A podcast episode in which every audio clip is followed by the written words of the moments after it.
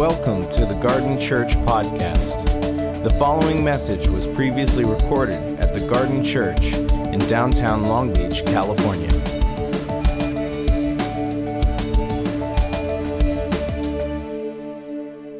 Last week, uh, Darren uh,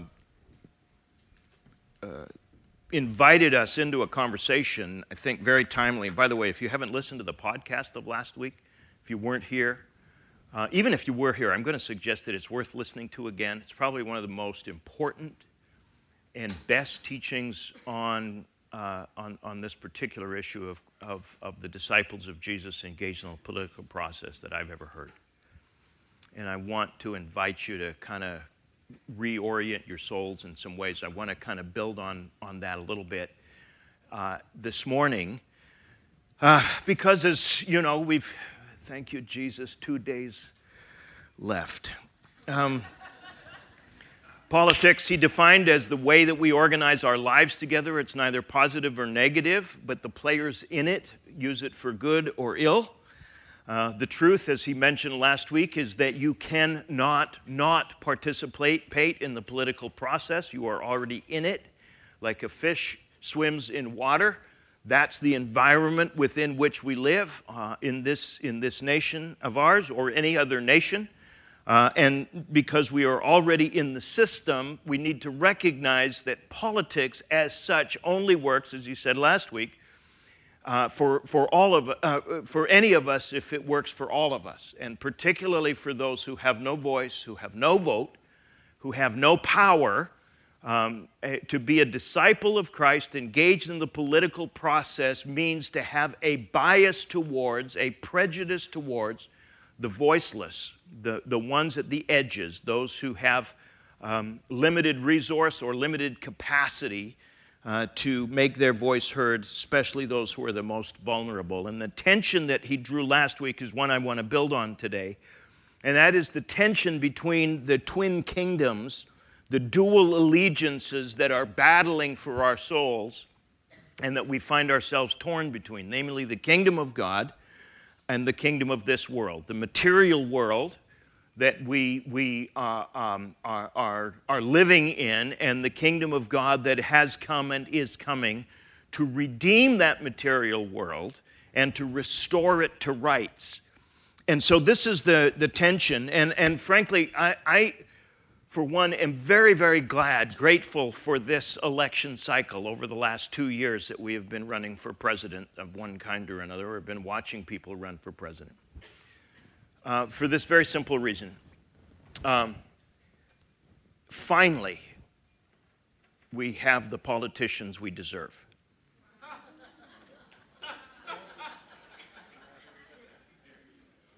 We have a system that is flawed and broken that ought not surprise us then when the two people at the top of the ticket are flawed and broken.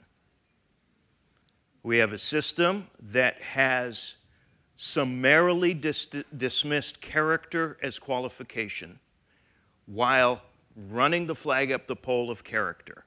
Finally, we can put all of that pretense aside and understand that what we really want is power.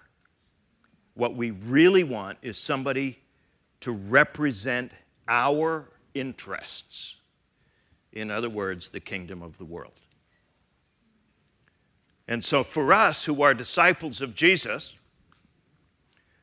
it is an unparalleled opportunity for us to mind our own business, to be engaged in what Jesus has called us to be engaged in. Doesn't it strike you as interesting that Jesus made disciples that changed the world under one of the most repressive regimes in the history of the world, a Caesar who called himself God. It didn't seem to bother him very much. He only spoke of him one time, as far as I can tell. And that's the passage we want to look at this morning. So, if you have your Bibles, uh, turn with me to uh, Matthew 22. This story occurs in all three of the synoptic gospels, signaling, I think, its importance to our point this morning. The text reads this way it's a very familiar one. Pharisees went out and laid plans to trap Jesus in what he said, in his words. So they sent their disciples along with him, along uh, with the Herodians. Teacher, they said, I love this. Talk about spin. We know that you are a man of integrity. We know that you teach the way of God in accordance with the truth. You're not swayed by others because you pay no attention to who they are. Anybody, your BS detector starting to ping? Yeah. Tell us then, what is your opinion? Is it right to pay the imperial tax to Caesar or not? Jesus, knowing their evil intent, said, You hypocrites, why are you trying to trap me? Show me the coin used for paying the tax. So they brought him a denarius. He asked them, Whose image is this? And whose inscription? They said, Caesar's. So he said, Well, give back to Caesar what's Caesar's, but give to God what is God's. When they heard this, they were amazed, so they left him and went away. Um, this passage begins with probably the unholiest of marriages in all of Scripture. You'll notice that the first uh, text that we looked at said that the Pharisees, who were charged with the purity, or they believed they were charged with the purity of Judaism, uh, with protecting Judaism in such a way that Messiah could come back to a pure people.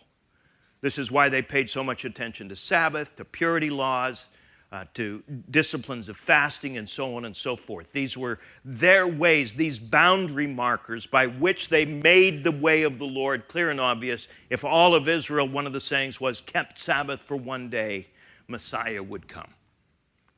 So they're very anxious about this, and anytime a new rabbi bubbles to the surface, they send out representatives to find out where this rabbi fits into their system of preparation, the purity of Judaism. And of course, Jesus, aware of this, um, uh, uh, plays the, the system to the point that he deliberately sets himself up to die because of his opposition to their system.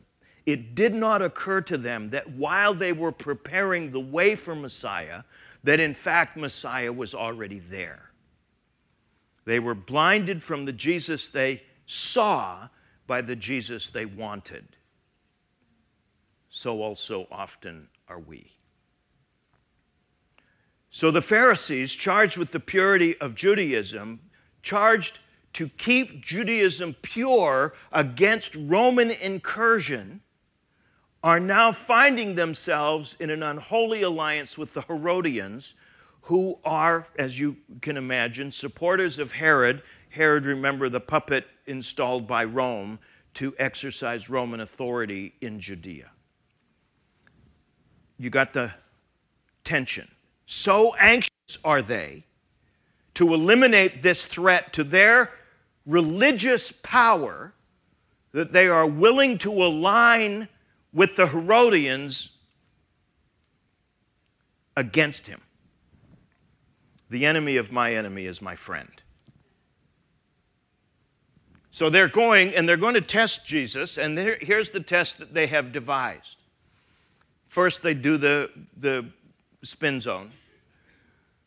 We know that you're a man of integrity. You teach the word of God in accordance with the truth. Uh, you aren't swayed by others because you know pay no attention to their. So tell us what is your opinion? Is it right to pay the imperial tax to Caesar or not? They believe that they have gotten a foolproof trap. If he says we ought to pay the tax to Caesar, then the citizens of Israel, for whom that tax is a reminder of Roman repression and their subjugation, will label Jesus as a consorter with Rome. If, on the other hand, so that's the Pharisees' side, Jesus says, no, we should not pay the tax, then those who believe that compliance with the demands of Rome, cooperating with Rome, is necessary for our political life together, will call him out as treasonous, a la the Herodians. So here's the trap yes or no? What's the answer? And Jesus, of course, knowing their intent, which was as obvious as it could possibly have been, says to them, Oh, silly people, what do you, th- what do you think you're doing? Show me a coin. Now, what is fascinating is that they had a coin to show him. Religi- religious Jews were forbidden from carrying the denarius. Why? Because, and then he, he, he sets them up. I just love this guy. Whose image is on the coin? And notice he uses the word that would have echoed in the minds of every good Jew have no graven image. Whose image is on that coin that you so conveniently have in your pocket and you ought not be having at all? And whose inscription? Well, the answer to Jesus' question, which nobody bothers to provide him because they know that he's setting them up for something, but apparently can't quite figure out what he's doing. The image is that of Caesar Tiberius. The inscription is Son of the Divine. Kingdom of the world, clear, evident, crisp, encapsulated in a currency. Jesus says, fine. Give back to Caesar what belongs to Caesar, what is marked with his image, what is labeled by his inscription. Give that to Caesar. But what is marked with the image of God, what is marked by identity, by the inscription of God, give to God. Anybody here marked by the image of God? Apparently not. Well, then, you see what he's doing? He's threading the needle and saying to them, friends, we're going to be in a political process. We're going to be part of a system of governance. Right? So, salute the flag. Pay your taxes. Be engaged in process to the degree that you're able. It's neither here nor there. But make sure that you recognize that that's not where your heart allegiance lies. Your heart has been stamped with an identity. And I need you to recognize that they are not the same. They are not the same. Amen. Give to God who, what bears his image, namely.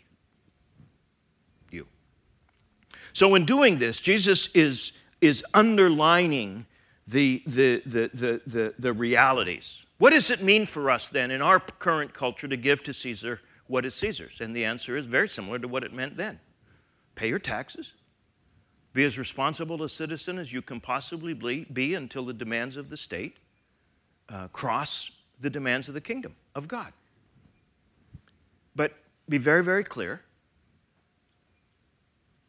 that will not bring the kingdom of God. No matter who is elected, no matter whether our person is elected, that will not produce the kingdom of God because we're not built for democracy. Democracy is as good a system as there is out there, and probably better than most because at least it attempts to spread the power so it does the least damage. But the fact is, we're not built for democracy, we're built for a monarchy. We are built for one king and one king only, under whom we align our roles and identities in subservience and submission to him. That's what we're built for.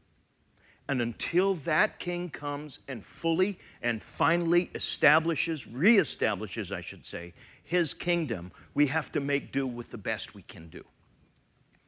But let us be clear our primary residency is not the kingdom of this world.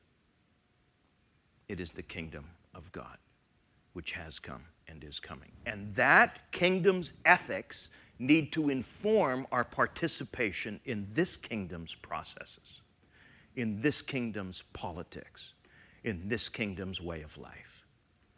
Every one of you should have, if you don't have, printed up yourself a green card because you're all resident aliens. To the degree to which you are citizens of the kingdom of God, you do not properly belong first to the United States of America. And let us be clear the United States of America, if it ever was, is not a Christian nation. Amen. It is one nation under God in some ways. Thank you, Jesus, for the United States. However, let us not ever make the mistake of thinking that if we just get our guy elected, our gal elected, all will be well with the world. It won't. It won't. What does that mean? That means be involved, be engaged, be informed, be as objectively informed as you possibly can. But as a citizen of the kingdom of the heavens, remember to pull out your green card every once in a while and remind yourself that you can't engage in the process the way everybody else who is not a citizen of the kingdom of God does. You can't reduce complex issues to simple hashtags. You can't reduce complex issues that are, are multiple causation to a single solution. You can't do that. You can't throw people under the bus because they disagree with you. You have to be engaged but you have to be engaged respectfully, honorably, intelligently. And if you have nothing to say, don't say anything. Not every Facebook post requires a response. Some of y'all need to edit your friend list. Amen, amen. You see,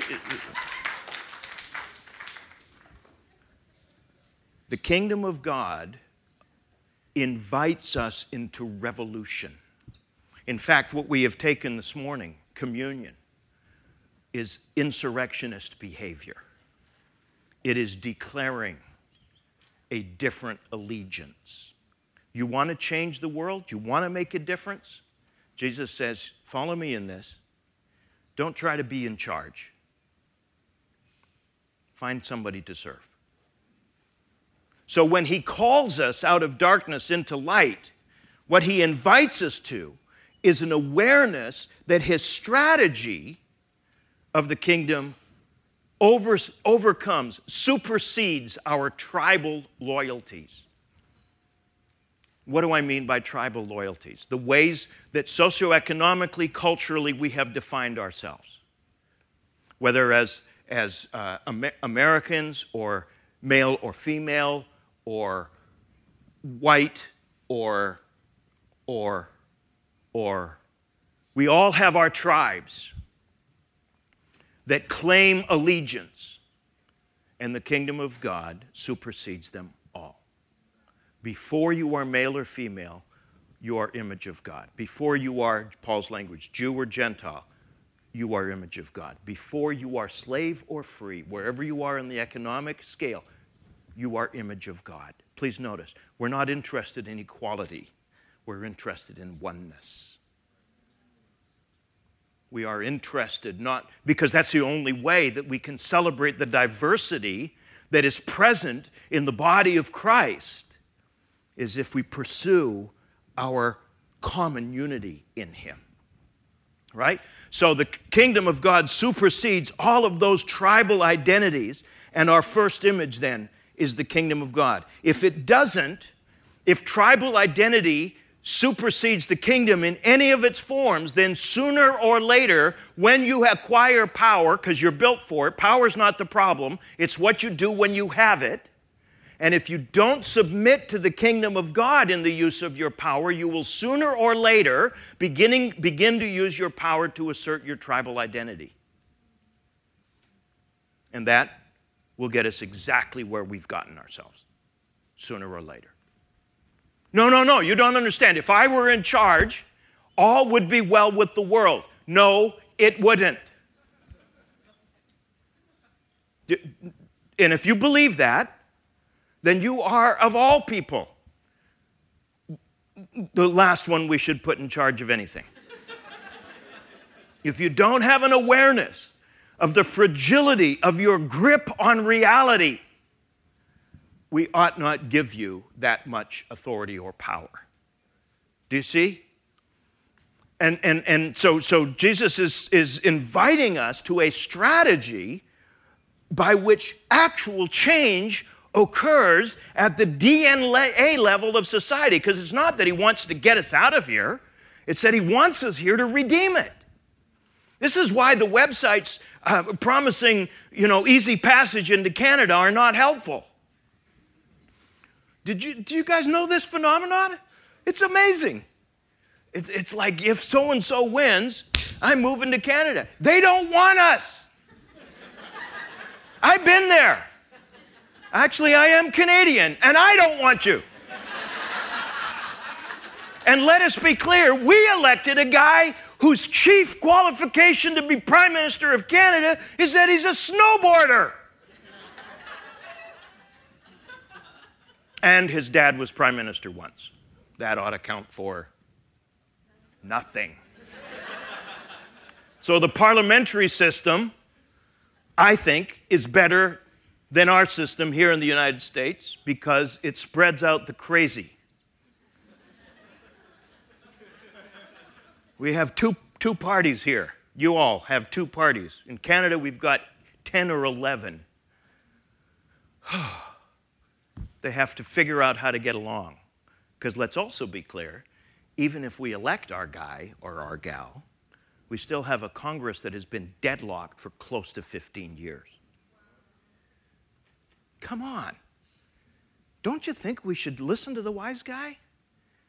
When he tells us, look, guys, here's the passage I'd like you to finish off with me on. How are we all doing? Is everybody okay? Good. So here's Matthew chapter 5. Look at what he says to us loved losers. I want you all to be the salt of the earth. Salt loses its saltiness. How can it be made salty again? It's no good for anything except to be thrown out, trampled underfoot. You are the light of the world. A town built on a hill can't be hidden. Neither do people light a lamp and put it under a bowl. Instead, they put it on a stand. They give light to everyone in the house. So, let your light shine before others so they can see your good deeds. See what? Your good deeds. And applaud you No, give glory to your Father who is in the heavens. Salt has two primary properties that Jesus is calling out here. What does it mean for us to be salt of the earth? One thing preservation. In the ancient Near Eastern world, prior to refrigeration, salt was used as a primary mechanism to preserve foods for consumption later on.